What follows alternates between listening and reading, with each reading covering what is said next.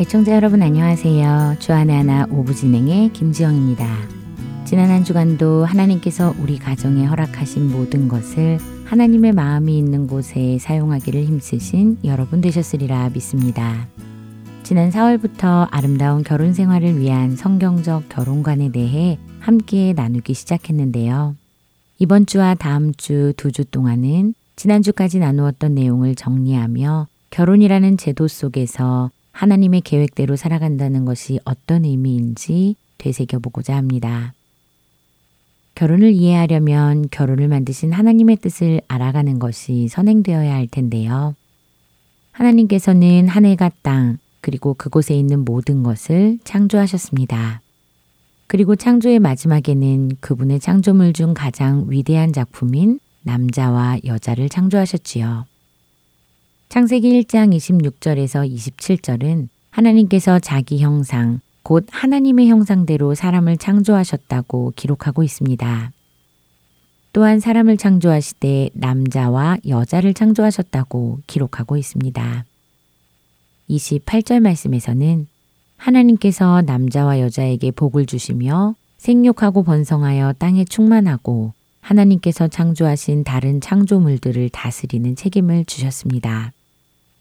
이는 남자 둘, 혹은 여자 둘이서는 이행할 수 없는 일이지요.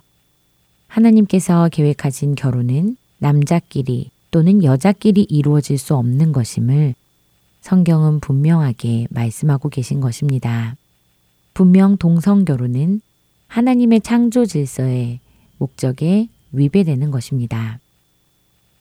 하나님이 만드신 결혼은 반드시 남자와 여자가 연합해야 함을 나누었습니다. 창세기 2장 18절에서 20절의 말씀은 여자를 창조하신 특별한 이유를 기록하고 있습니다. 하나님께서 여자를 창조하신 특별한 이유는 사람이 혼자 사는 것이 좋지 않기 때문이며 그렇기에 돕는 배필로 창조하셨다는 것이지요. 여기서 돕는 배필의 의미는 여자를 남자보다 하위에 두거나 남자의 명령을 따라 행해야 하는 사람이 아니라고 말씀드렸습니다. 배필은 에제르라는 히브리어로 이 단어의 성경적 의미는 배필이 나보다 낮아서 내 명령을 따라 내 일을 돕는 사람이 아니라 오히려 나보다 우월하거나 혹은 동등한 자로서 내가 혼자서 감당할 수 없는 일을 도와주므로 내가 그 일을 해낼 수 있도록 도와주는 사람을 뜻하는 것이라고 말씀드렸습니다. 그래서 배필이 없으면 남자는 자신에게 주어진 일을 감당할 수 없게 되는 것이지요. 찬양 한 곡 함께 하시고 계속 이야기 나누겠습니다.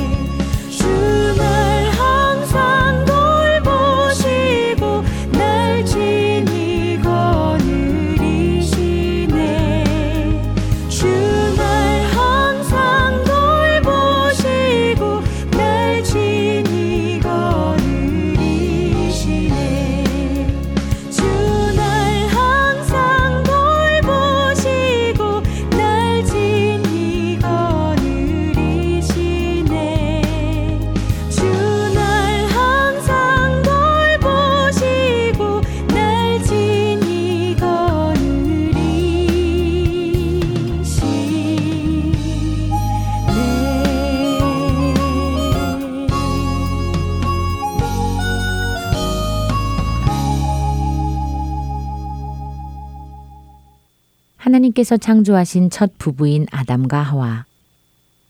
하나님께서는 이들과 특별한 관계를 맺으셨고 하나님께로부터 그가 창조하신 모든 창조물을 다스릴 권한을 부여받았습니다.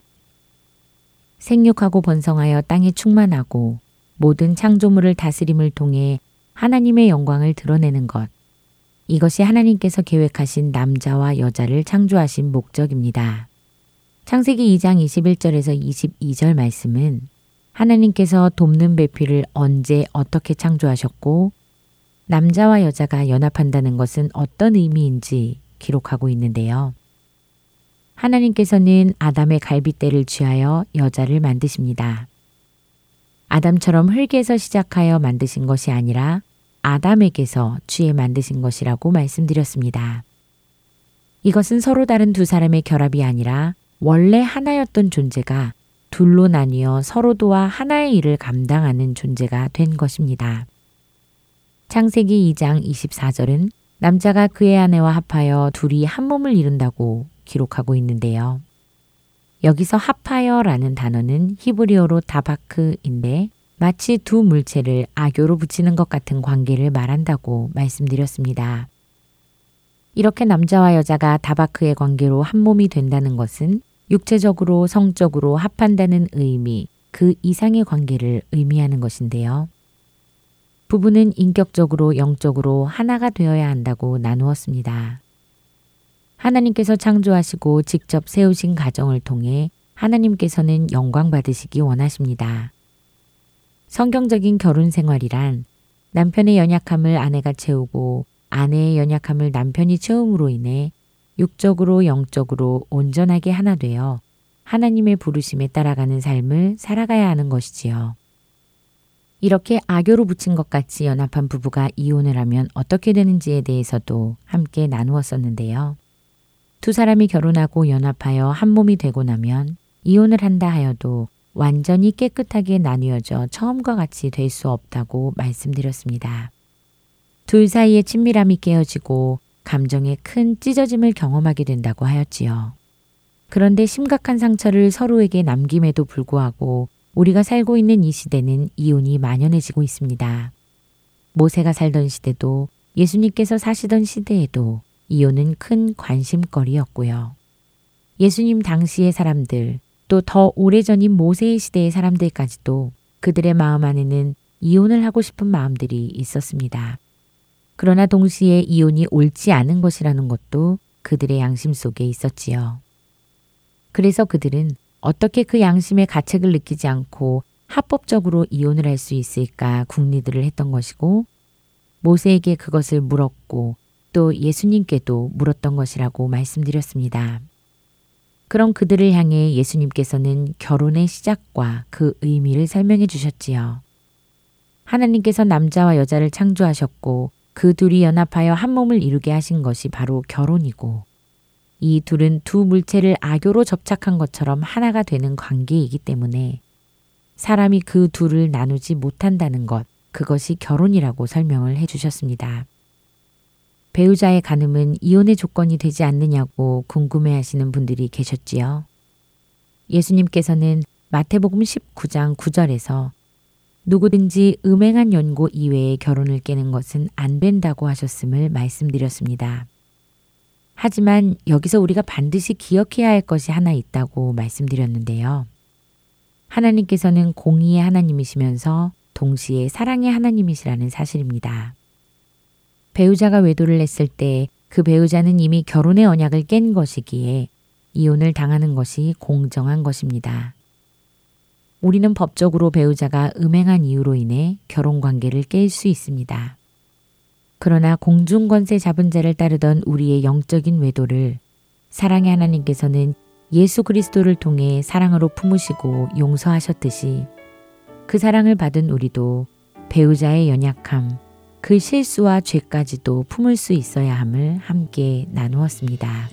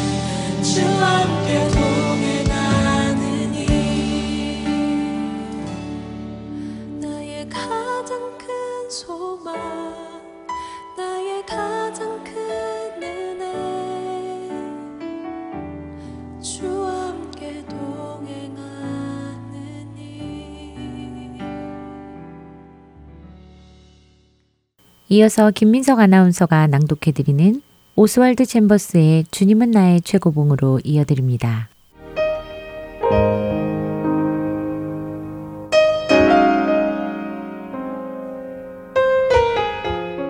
또 다른 사람이 이르되 주여 내가 주를 따르겠나이다마는 나로 먼저 내 가족을 작별하게 허락하소서.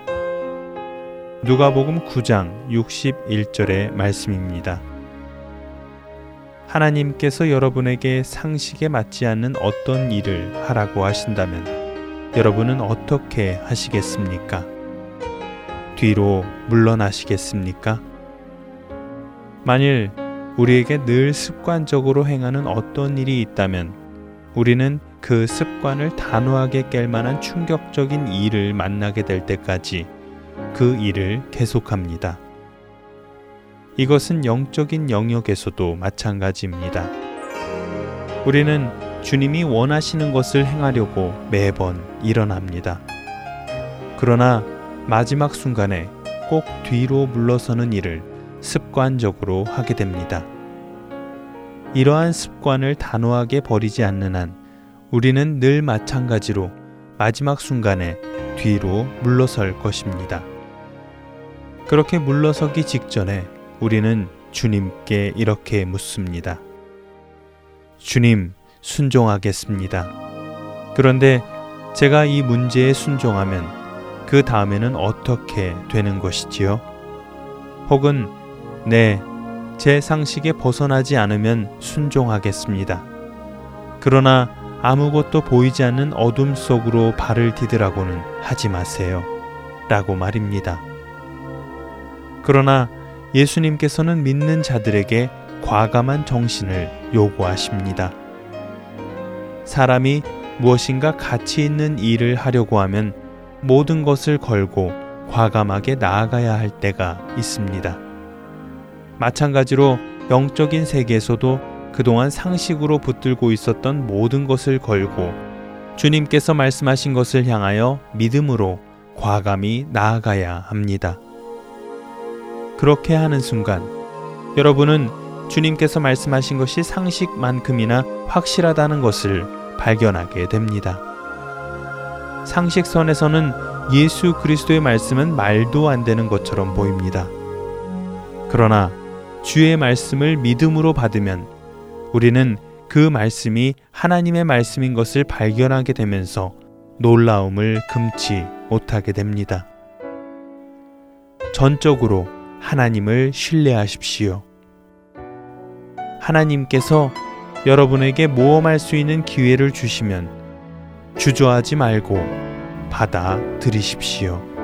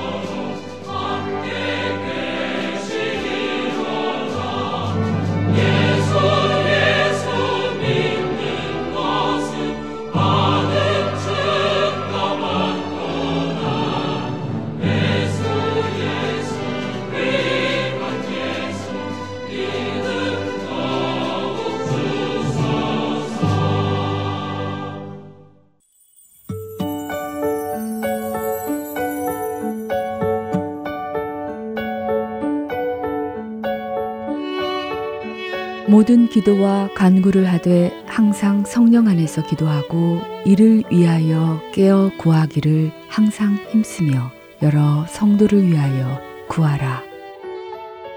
에베소서 6장 18절은 성도들이 항상 성령님 안에서 깨어 기도하며 모든 성도들을 위해 기도하라고 하십니다.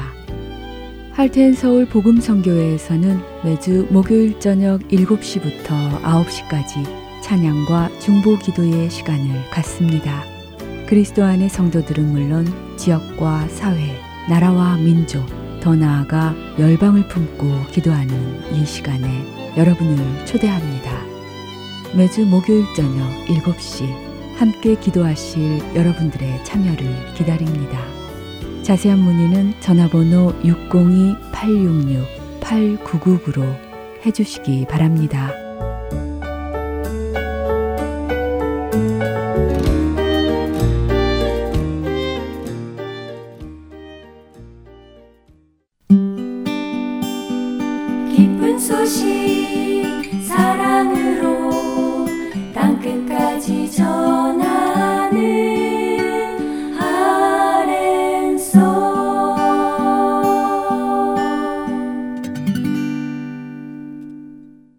시리즈 설교로 이어드립니다.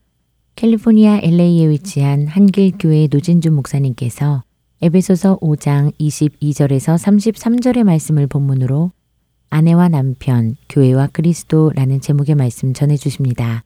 많은 은혜 받으시기 바랍니다.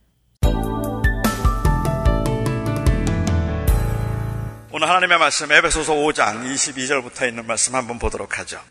아내들이여 자기 남편에게 복종하기를 죽게 하듯 하라. 이는 남편이 아내의 머리됨이 그리스도께서 교회의 머리됨과 같음이니 그가 바로 몸의 구주시니라.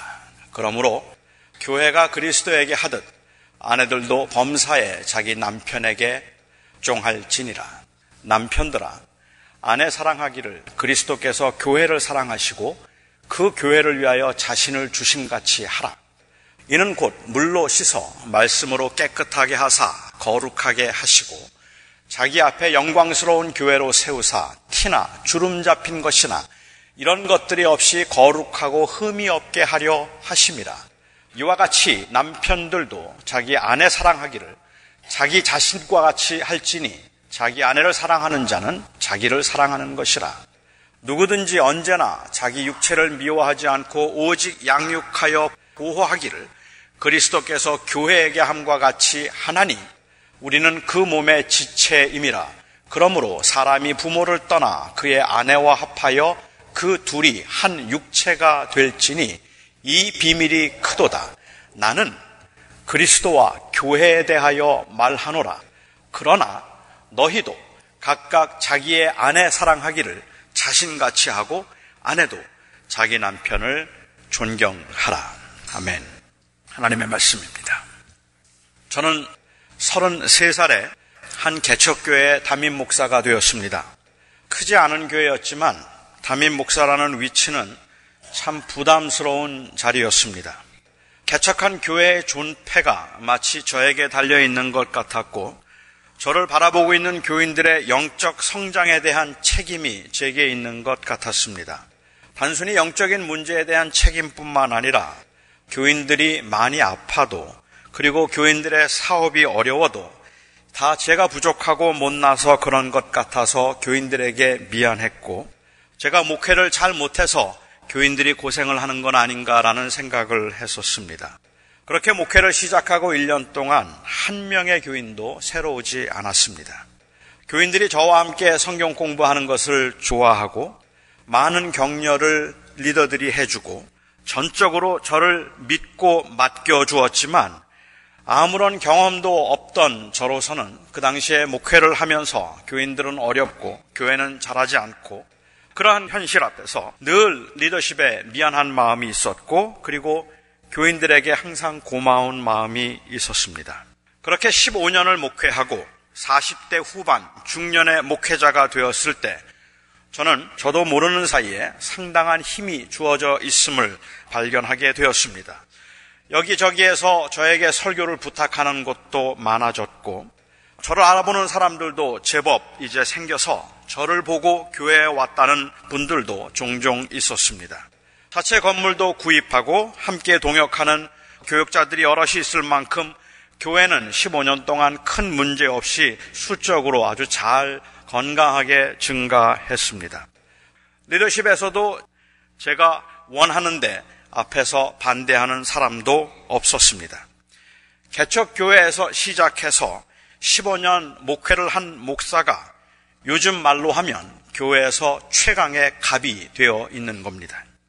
그렇게 생긴 힘 때문에 저는 더 이상은 교인들을 섬기는 을이 아닌 힘을 가진 갑으로서 힘을 사용하려고 하는 그 자신의 모습을 발견하기도 하고 제 마음대로 되지 않을 때에는 힘을 사용하고 싶은 충동을 느끼기도 했습니다. 책임보다는 요구에 더 큰 무게가 실리기 시작하고 고마움보다는 아쉬움이 더 커진 겁니다. 그렇게 변해가는 제 자신도 저는 무서웠고 그 제게 주어진 책임도 저는 감당할 수 없다는 생각이 들어서 15년이 되던 해에 저는 교회를 떠나야 되겠다는 생각을 했습니다. 그곳에서 사역한 지 정확하게 17년 되는 주일날 저는 동부에서의 사역을 마감했습니다. 그때 저는 직분이 주어지면 그 직분에 따르는 힘이 주어지고 그 힘이 책임이 아닌 권리를 강조하기 시작할 때 본질을 잃어버린다는 것을 경험했습니다. 힘이 생긴 자리는 은연중에라도 책임이 아닌 권리에 집중하게 되고 섬김보다는 누림, 감사함보다는 섭섭함에 더 익숙해지는 법입니다. 인간의 원죄의 문제가 누가 주인인가 하는 문제였고 복음이란 결국 내가 아닌 그리스도가 인생의 주인임을 고백함으로 창조 질서를 회복하는 것이기 때문입니다. 다시 말하면 우리가 예수를 믿는다는 말은 예수님을 인격적으로 신뢰해서 우리의 인생을 그분께 맡기고 그분이 내 인생의 주인이 되게 하심으로 나의 원함이 아니라 예수님의 원함을 따라 살겠다는 고백이고 그렇게 살아갈 때 인간은 궁극적으로 가장 행복해진다는 그러한 확신입니다. 가정에서도 교회에서도 그리고 세상에서도 하나님께서 주인이 되게 하심으로 진정한 자유와 행복을 이 예수 그리스도 안에서 찾겠다는 고백이 바로 그리스도인이 된다는 의미라는 말입니다. 오늘날 현대 그리스도인들과 그리고 현대 교회의 심각한 문제는 복음을 이와 같은 주권의 문제로 이해하지 않는다는 데 있습니다. 예수를 구주로 믿는다는 것을 그냥 단순한 지적인 동의를 통해서 천국에 들어가는 입장권을 공짜로 얻는 것 정도로 생각을 하고 현재의 삶과는 아무런 상관이 없이 사후의 문제를 준비하는 것 정도로 생각을 하거나 더 심한 경우는 예수를 주님으로 믿는다 고백함으로 이 하나님을 대단한 후견인으로 얻어서 이 세상에서 힘을 소유하고 대접을 받을 수 있을 것이라고 생각하는 사람들이 있다는 것입니다.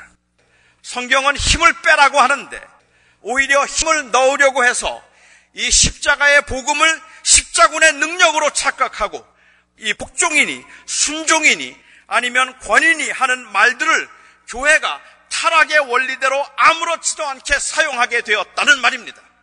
이것은 복음의 심각한 변질입니다. 그래서 예수를 믿는 사람들이 여전히 가정에서도 그리고 교회에서도 아무렇지도 않게 힘겨루기를 하고 있습니다. 그것이 왜곡입니다.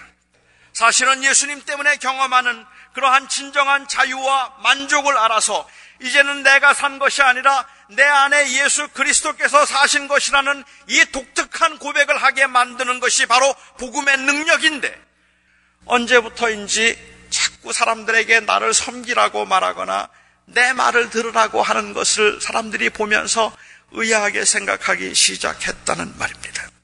그것은 예수님을 주님으로 모시고 살아가는 모습이 아닙니다.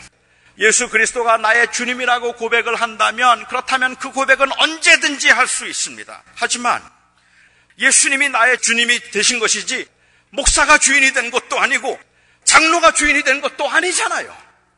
그런데 남편이 주인 행세를 하려고 하고 장로나 목사가 주인 행세를 하려고 하면 그리고 교인이 주인 행세를 하려고 하면 어떻게 해야 합니까? 그것을 인정해 주는 일이 과연 정의로운 일인가 하는 그러한 고민을 하게 된다는 말입니다. 우리는 이런 현실에서 살고 있기 때문에 오늘 본문의 말씀을 자연스럽게 받아들여지기보다도 자꾸 의문이 생기게 되고 그리고 쉽게 수긍이 가지 않습니다. 아내들이요. 자기 남편에게 복종하기를 죽게 하듯 하라. 이 말씀을 들으면 아마 어떤 분들은 이렇게 말하고 싶을 겁니다. 당신이 내 남편하고 살아봤어? 한번 살아봐. 복장이 터져서 그럴 수 있나 한번 살아봐. 내 남편하고 살아보지도 않고 남편에게 복종하라는 말 함부로 하지 말라 말할 겁니다. 매일 술주정하고 바람을 피우고 폭언을 일삼고 아니면 성실하게 가정을 돌보지도 않고 지극히 이기적이라 자기중심적이고 자기 좋은 것만 하고 있는 이 남편에게 어떻게 복종할 수 있겠습니까? 그렇게 지나친 경우는 아니더라도 두 인격이 만나 한 가정을 이루고 살아가는 그 관계에서 이 복종이라는 단어 자체도 별로 마음에 들지 않는 단어입니다. 요즘 세상에서 복종이라는 단어를 쓰는 곳은 군대하고 교회밖에 없다고 어떤 분이 말한 것처럼 현대인의 정서에도 맞지 않는 말이고 현실적으로도 애매하기 이를 데 없는 말이 바로 이 복종이라는 말입니다.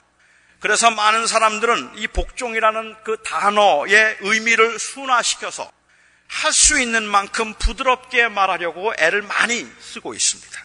복종이란 시키는 대로 하는 것이 아니라든지, 복종은 행동보다는 자세를 의미하는 것이라든지, 남편이 아내를 위하여 목숨을 내놓을 수 있을 만큼 사랑할 때에만 유효한 상호적인 단어라든지 하는 이 설명들은 어느 정도 동의할 수 있고 이해가 안 되는 것은 아니지만 여전히 애매합니다. 저는 오늘 이 말씀을 보면서 아내들이여 남편에게 복종하라. 교회가 그리스도에게 하듯 복종하라. 남편들이여 아내를 사랑하라. 예수 그리스도께서 교회를 위하여 자기 몸을 주신 것 같이 그렇게 사랑하라.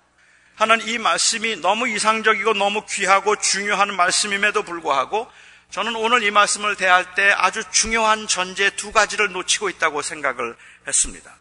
우선 첫 번째, 잘못된 전제. 그래서 이 놓치고 있는 것 중에 하나는 이 말씀을 하나님을 잘 섬기고 있는 신실한 부부에게 말씀하고 있다고 생각하고 있는 겁니다.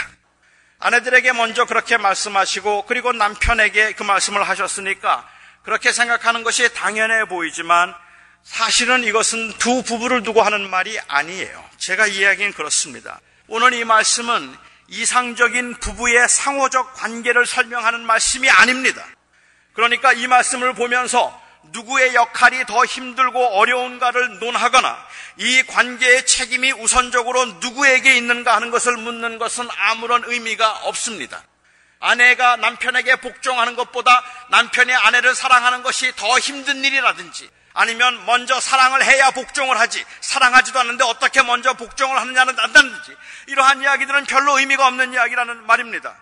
아내는 교회가 그리스도에게 하던 남편에게 복종하고 남편은 그리스도께서 교회를 사랑해서 당신의 목숨을 주신 것처럼 그렇게 사랑하면 이상적인 가정이 될 것이라는 행복한 가정의 원리를 말하고 있는 것도 아닙니다. 결혼식을 할 때마다 결혼식에 가장 단골로 사용되는 말씀이 이 말씀일 거예요. 신혼 초기에 있는 사람들에게 이 말씀을 하면서 남편은 아내를 이렇게 사랑하고 아내는 남편에게 이렇게 복종하라고 말하면 신혼 부부들은 그 말을 들으면서 대부분은 고개를 끄덕이고 그래야 되겠다고 생각하지만 그 주례사를 듣고 있는 5년, 10년을 산 대부분의 사람들은 그 말을 들으면서 내 남편 듣고 있나 싶고 내 아내는 지금 들었을까 하는 생각이 들 만큼 이 말씀은 사실은 공허한 말씀입니다. 남편이 그렇게 하지 않은데 어떻게 해요? 아내가 그렇지 않은데 어떻게 하란 말이에요? 그래서 이 말씀이 실제로 살아서 살아가는 부부들에게는 그렇게 좀 허망하게 들리는, 아니, 그냥 공허한 말로 들린다고 볼 수 있는 것, 맞을 것 같아요. 오해 마십시오. 저는 정말 이렇게 하면 아주 이상적인 가정이 될 것이라는 것을 부인하는 말이 아닙니다. 더할 수 없이 좋을 겁니다. 하나님을 진실로 사랑하는 한 남편이 하나님을 사랑하는 마음으로 그 아내를 진심으로 사랑해 줄 수 있다면 그리고 동일하게 예수 그리스도의 은혜를 받은 한 아내가 그 남편의 사랑을 받으면서 오히려 예수 그리스도의 사랑을 기억하고 그 남편에게 복종해서 남편의 권위를 인정해 줄 수 있다면 물론 그 복종이나 권위라는 단어에도 설명이 좀 따라야 되기는 하겠지만 뭐 가장 이상적이라고 말하고 행복할 수도 있을 것 같아서 저는 그것이 행복한 가정을 이루는 원리일 거라는 말에는 의심의 여지가 없어요. 그런데 저는 이걸 상호적인 것이라고 보기 때문에 본문의 의도를 비껴가고 있다고 생각을 합니다. 바꿔 말씀드리면 아내는 이렇게 남편에게 복종하고 남편은 아내를 이렇게 사랑하라고 하는 이 두 말씀을 함께 묶어서 생각하고 있기 때문에 그래서 상호적인 것으로 생각하고 있기 때문에 내가 아내를 사랑하지 않는 것에 대해서 별로 책임을 느끼지 않는다는 말이죠. 아내를 사랑해야 될 만큼 아내가 그렇게 준비가 안 돼 있으니까 말입니다. 저는 오늘 이 말씀에 배경적인 설명이 잘못되었다고 생각합니다. 당시의 상황에서 우리가 보면 남편과 아내가 함께 예수를 믿는 경우보다는 아내만 믿거나 아니면 남편만 믿는 경우가 훨씬 더 많았을 겁니다. 우리 조국교회 주기를 연상해 보시면 아마 도움이 될 것 같아요. 복음을 듣고 새로운 인생을 찾은 여인들이 많았습니다. 그 가정에서 핍박을 받고 그리고 어려움을 겪고 인간 취급도 받지 않았던 여인들이 교회에 들어와서 예수 그리스도의 복음을 듣고 진정한 자유를 경험하고 그리고 그 존재의 가치를 찾아가면서 더할 수 없이 행복했고 더할 수 없이 기뻤고 너무너무 좋았습니다. 그래서 예수 그리스도는 나의 주님이라고 고백을 하고 이제는 예수 없이는 살 수 없다는 그 고백을 하고 주님을 섬기는 것을 최고의 기쁨으로 알며 살게 되었습니다. 그런데 그들의 남편들은 교회를 다니지 않아요. 그들의 남편들은 교회를 다니지 않을 뿐만 아니라 엄청나게 교회 다니는 것을 핍박하는 사람들입니다. 술주정뱅이들도 있었고 노름꾼도 있었고 남봉꾼도 있었습니다. 이제 그들을 어떻게 대해야 합니까? 이 구원을 받은 사람들이 은혜를 입은 사람들이 예수 그리스도의 은혜로 새로운 삶을 찾았다고 말하고 진정한 자유를 찾았다고 하는 이 아내들이 믿지 않고 있고 하나님을 오히려 부정할 뿐만 아니라 온갖 가지 악을 행하고 있는 그 남편들에 대해서 어떻게 대해야 합니까? 교회를 사랑하듯이 나를 사랑하지 않으니까 그 남편에게 교회가 그리스도에게 복종하듯이 내가 그에게 복종할 필요가 없다고 말해도 괜찮은 겁니까? 아니 나는 그런 사람들은 도대체 함께 살 수 없는 사람들이라고 다 그냥 헤어지면 되는 겁니까? 어떻게 해야 됩니까? 나는 정말로 주님 앞에 헌신한 사람인데 그렇게 헌신하지 않은 남편을 두고 살아가는 이 아내들은 어떻게 해야 되느냐는 말입니다. 그들에게 하는 말입니다. 죽게 하듯하라. 만약에 그렇게 말씀하고 계시다면 영원한 하나님의 나라를 소유하고 그리스도의 정결한 신부로 주님의 오실 날을 기다리며 믿음으로 산다는 사람이 그래서 열방의 그리스도의 이름이 선포되기를 원하는 마음으로 기도하는 사람이 믿지 않는 남편을 어떻게 대해야 되는가? 그런데 이렇게 말씀하신다면 이 모습은 아주 행복한 이상적인 편안한 가정의 모습을 이야기하는 것이 아니라 치열한 영적인 전쟁의 현장을 말하고 있는 겁니다. 남편도 같은 마음을 가지고 있다면 너무 좋겠지만 그렇지 않은 경우에 이건 상호적인 것이 아니라 일방적인 것이라서 많은 눈물을 감수한 고난의 길입니다. 그러니까 바울은 행복한 가정의 비결이나 아니면 이상적인 크리스천 가정의 모습을 묘사하고 있는 것이 아닙니다. 그런 가정도 있겠죠. 그럴 수 있으면 정말 좋겠죠. 하지만 바울은 예수 그리스도를 주라고 부르고 있는 아내로서의 그리고 남편으로서의 그리스도인의 모습을 묘사하고 있는 겁니다. 그래서 저는 오늘 이 말씀을 보면서 바울이 부부 사이에서 여전히 그 여성의 복종을 요구하는 남성 중심적이라고 비난하거나 결혼을 지나치게 신성시하는 너무 이상화시켜버린 비현실주의자라고 비난할 필요 없다고 생각합니다. 본인은 평생 독신으로 살았기 때문에 부부 관계를 몰라서 이렇게 아이디어한 이야기만 하고 있다고 말할 것도 아닙니다. 결혼을 해야 비로소 그리스도와 교회의 관계를 알 수 있다는 말도 아닙니다. 바울은 이 부부 관계를 교회와 그리스도의 관계로 설명하면서 이 관계가 너무도 신비스러운 사랑과 순종의 관계라고 했습니다. 어떤 사람은 바울이 궁극적으로 말하고 싶었던 것은 교회와 그리스도의 관계라고 말하고 어떤 사람은 아내와 남편의 관계를 말하고 있는 것이라고 그렇게 서로 다른 입장을 말할 정도로 바울은 아주 밀접하게 두 관계를 연결시키고 아주 신비스러운 관계로 이야기를 하고 있어서 나는 교회와 그리스도에 관해서 말하노라 라고 이야기하고 그러나 이 교회와 그리스도에 관해서 내가 말하지만 아내도 남편에게 남편도 아내에게 이와 같이 할 것이라는 아주 애매한 이야기를 하고 있다는 거예요. 제가 이 말씀에 대해서 완벽한 설명을 드릴 수 있다고 생각하지 않지만 우리들이 이 말씀을 보면서 저는 아주 중요한 전제 하나를 놓치고 있다고 생각합니다. 그것은 바로 예수 그리스도가 내 인생의 주인이라는 이 엄청난 고백입니다. 예수 그리스도가 내 인생의 주인이라고 고백한 남편은 아내를 어떻게 대해야 합니까? 그 아내가 믿는 사람인가 믿지 않는 사람인가가 중요한 것이 아닙니다. 중요한 것은 부부 관계에서도 여전히 그리스도는 나의 주님이신가 하는 것이 중요하다는 말입니다. 지금 그 이야기를 하고 있다고 저는 생각해요. 예수 그리스도를 내 인생이라고 고백한 그 아내는 남편을 어떻게 대해야 합니까? 그 남편이 그리스도처럼 나를 사랑하는가 사랑하지 않는가를 묻고 있는 게 아닙니다. 그 어떤 경우에도 그러니까 예수 그리스도가 나의 주인이신가 하는 것을 묻고 있는 겁니다. 언제나 양보가 최선이 아닐 겁니다. 무조건 참으라는 말이 아닙니다. 지혜도 필요하고 용기도 필요합니다. 때로는 엄하게 책망을 해야 될 때도 있고 때로는 아주 그야말로 분하게 그 분을 발해야 될 때도 있을 겁니다. 부정하다고 생각하고 그리고 옳지 않다고 생각되는 그 앞에 용기를 내어서 대담하게 대면해야 될 그러한 경우도 물론 있을 겁니다. 어느 때는 참아야 할지도 모르겠고 어느 때는 그것을 참지 말고 말해야 될 때도 있을 겁니다. 저는 여러분들에게 무조건 참으라는 이야기를 하는 것도 아니고 무조건 순종해야 되기 때문에 시키는 대로 하라는 이야기를 하는 것도 아니고 때리면 맞고 그리고 쫓아내면 쫓겨나라는 말을 하고 있는 거 아닙니다. 그 어떤 상황에서도 예수가 주인가를 묻고 있는 겁니다.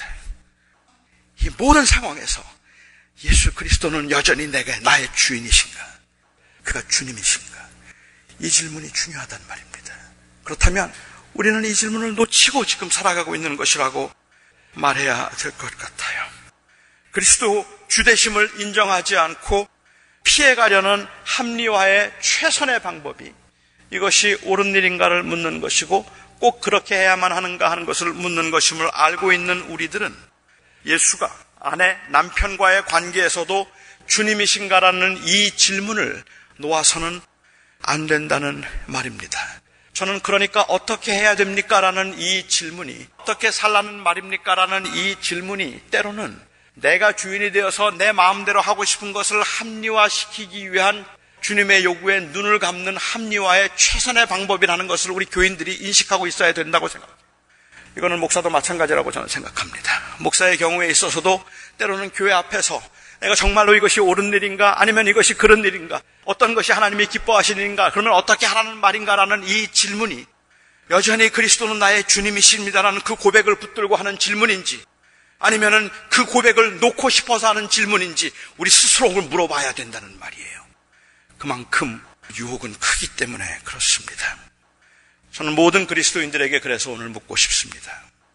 여러분의 삶의 주인은 누구이십니까?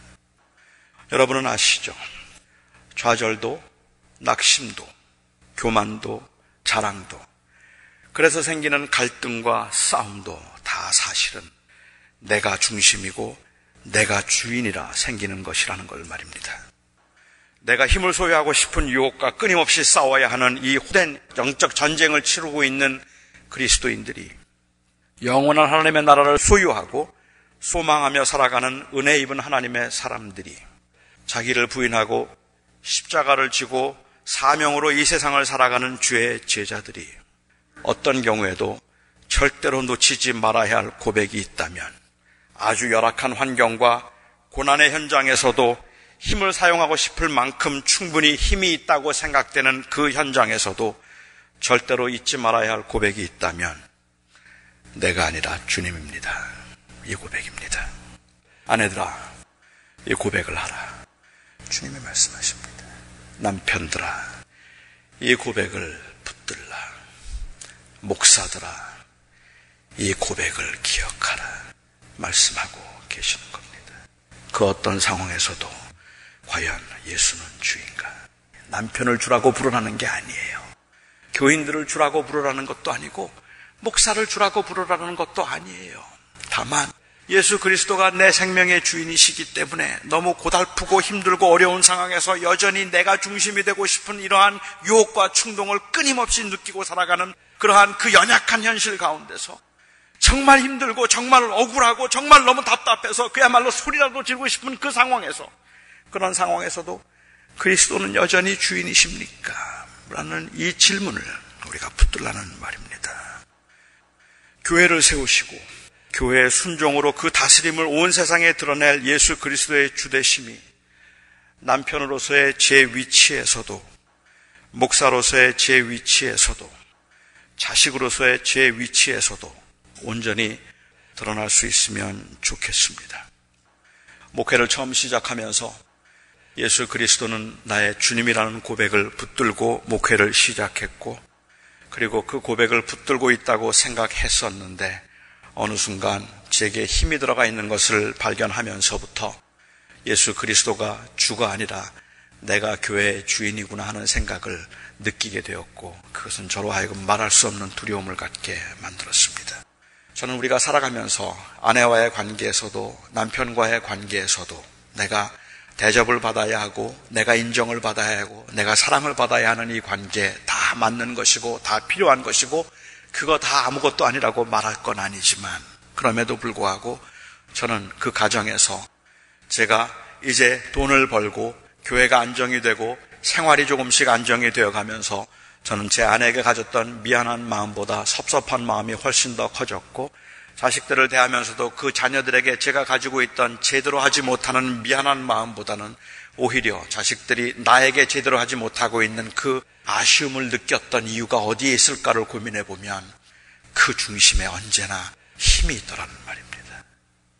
전 주님께서 아내들에게 남편들에게 하시는 말씀, 그리스도의 주대심 앞에서 우리에게 하시는 말씀은 힘을 빼라는 말인 것 같아요.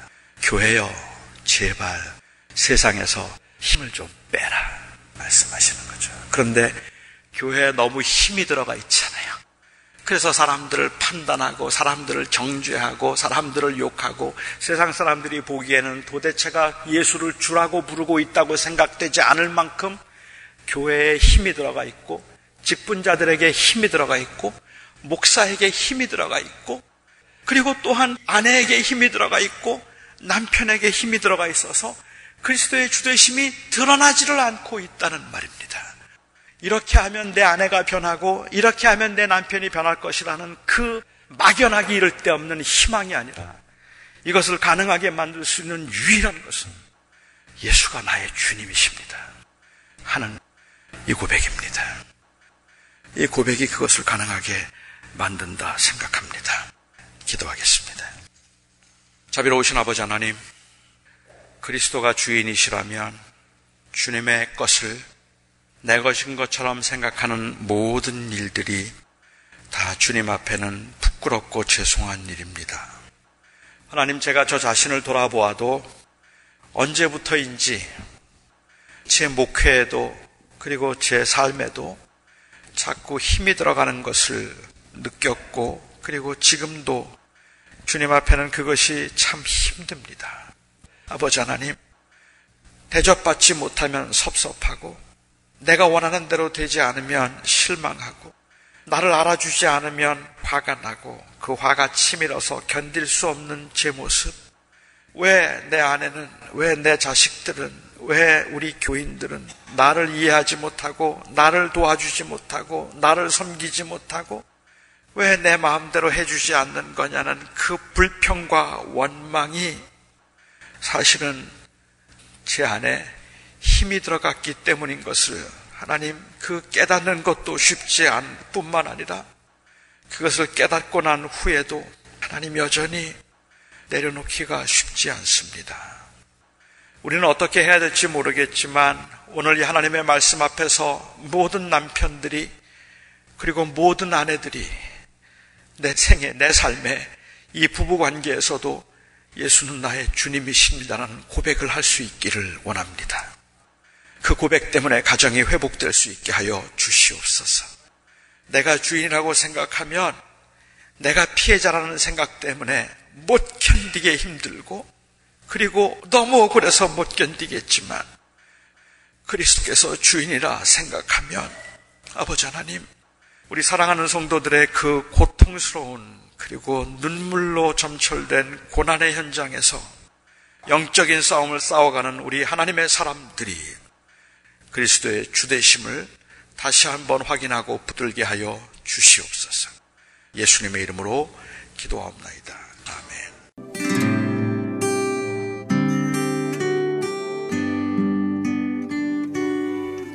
내가 주인 삼은 모든 것 내려놓고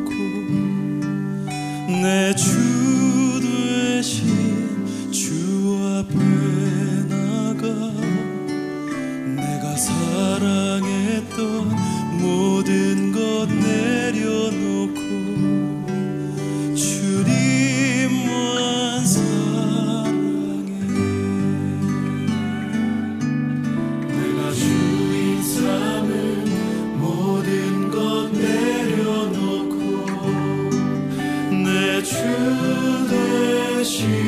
주 앞에 나가.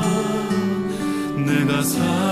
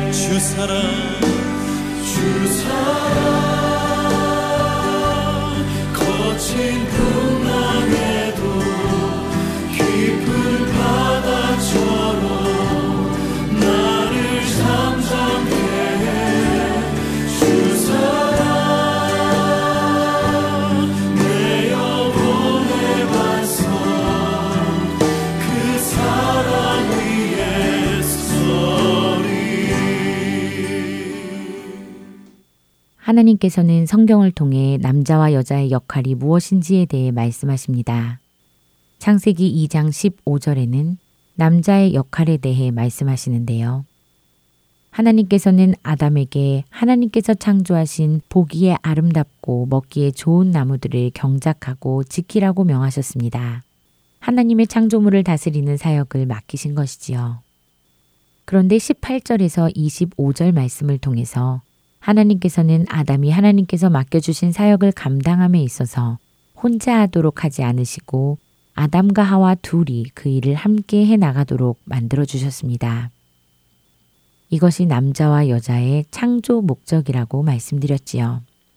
그런데 하나님께서 남자와 여자를 창조하신 목적과 그 역할, 언약이 깨어지는 일이 발생했다고 했습니다. 바로 선악을 아는 나무의 실과를 따먹은 사건이었지요. 하나님과 아담과 하와는 말씀으로 언약을 맺고 연합한 관계가 되었으나 사단은 여자가 죄를 범하게 함으로 남자도 죄를 범하게 하였고 결국 그들과 하나님과의 연합함을 깨뜨린 것입니다. 하나님께서는 아담과 하와의 타락 이후 그들에게 그들의 행동에 대한 책임을 지어주시고 가정에서의 역할에 대해 분명하게 말씀해 주셨다고 나누었었는데요.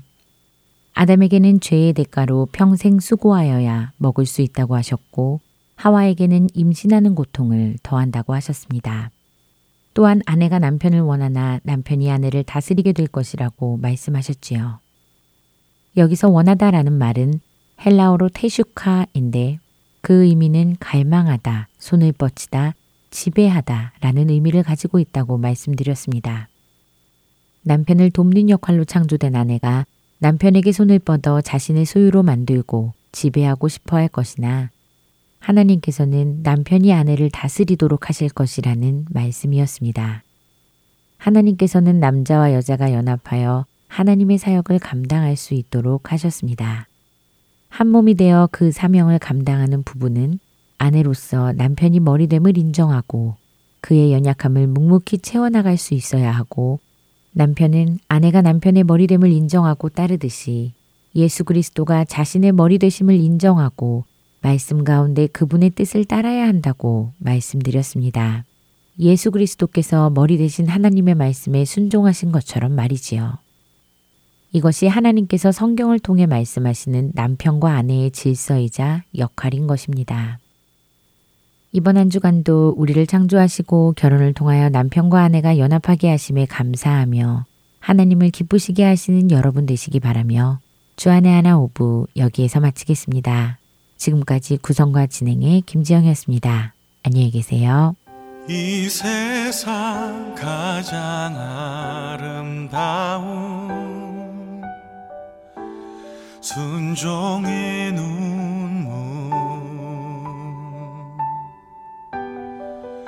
온 세상 다시 빛나게 한 생명의 눈물. 그가 이 땅에 오신 이유 죽어야 살게